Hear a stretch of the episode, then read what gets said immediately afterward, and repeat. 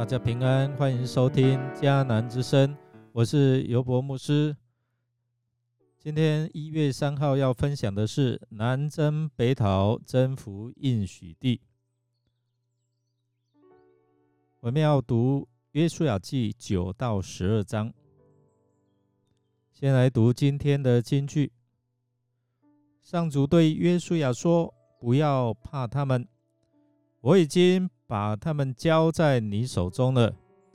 他们当中没有人能抵挡你。”约书亚记十章第八节。约书亚带领以色列百姓奇迹式的渡过约旦河之后，先后征服了耶利哥城，还有爱城。这个消息传遍了迦南各族诸王的耳中，引起了他们的惶恐不安。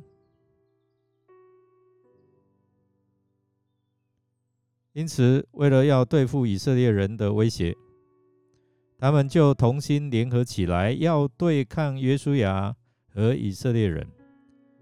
面对诸王的联军。约书亚在上帝的应许之下，展开了南征北讨的征战。在迦南诸王联手要与以色列人征战的时候，住在基变地方的西魏人，他们听见了约书亚怎样对待耶利哥和爱城，他们就用欺骗的手段要来和。以色列人立约，并且哇，他们成功骗过以色列人。经文第九章十四节告诉我们一个关键：以色列人取了畸变人的食物来查证，可是他们没有求问上帝。作者特别提到，此时以色列人没有求问上帝。应该是有责备的意思。即便在这个事件当中，因为约书亚与以色列人没有先寻求上帝求问他而犯错，被欺骗，但紧接着在拯救畸变人的行动当中，我们却看见守约施慈爱的上帝如何施他的怜悯。给这些的畸变人，但是呢，他们也要因为欺骗而付上代价，世世代代要在圣殿里做劈柴挑水的工作，就是做仆人。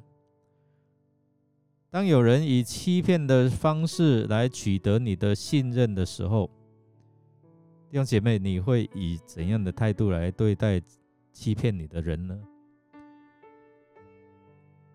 你会学像上帝一样存慈爱怜悯的心肠吗？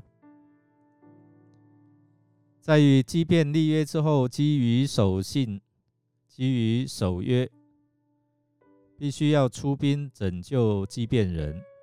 因此呢，约书亚和以色列人要面对迦南在地这些军事联盟强大的势力，他们要与他们征战。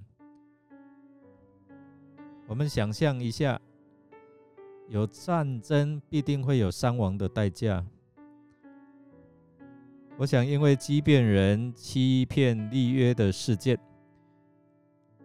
约书亚懂得求问上帝如何应应未来的征战，而上帝也在此时勉励约书亚不要害怕敌军庞大的势力。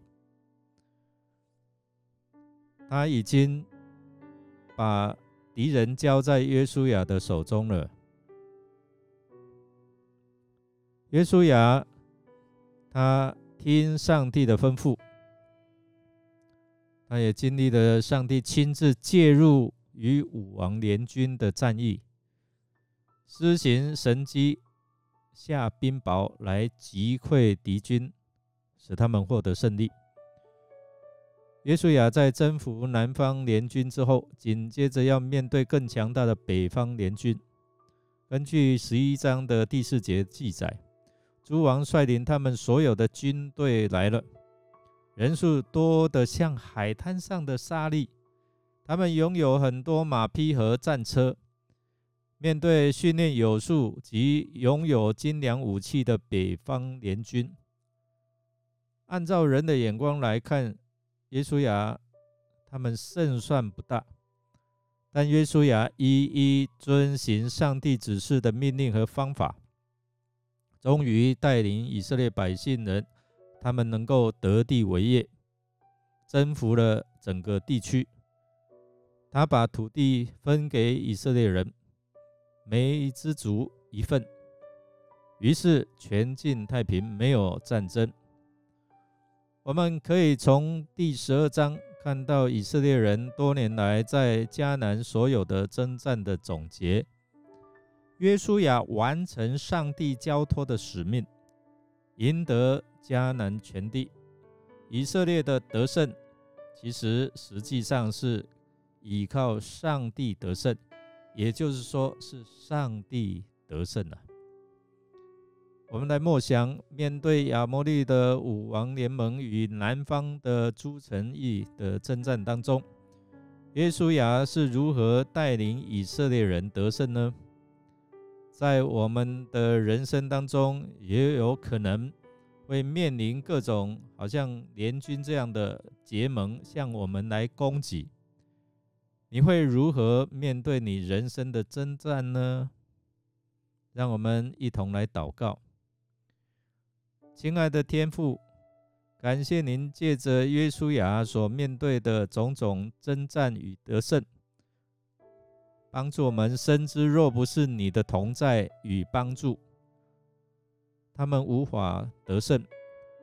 也，我们面对我们的困境征战时，我们也无法胜过一切的这些的征战。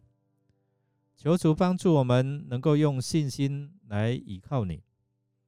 凡事求问你，提醒我们不是依靠势力和才能，而是要依靠上帝的灵、上帝的能力，方能成事。我们这样祷告，是奉靠主耶稣基督的圣名祈求。阿门。感谢您的收听。如果您喜欢我们的节目，欢迎订阅并给我们好评。我是尤伯牧师，祝福您一天。充满平安顺遂，充满喜乐。我们下次再见。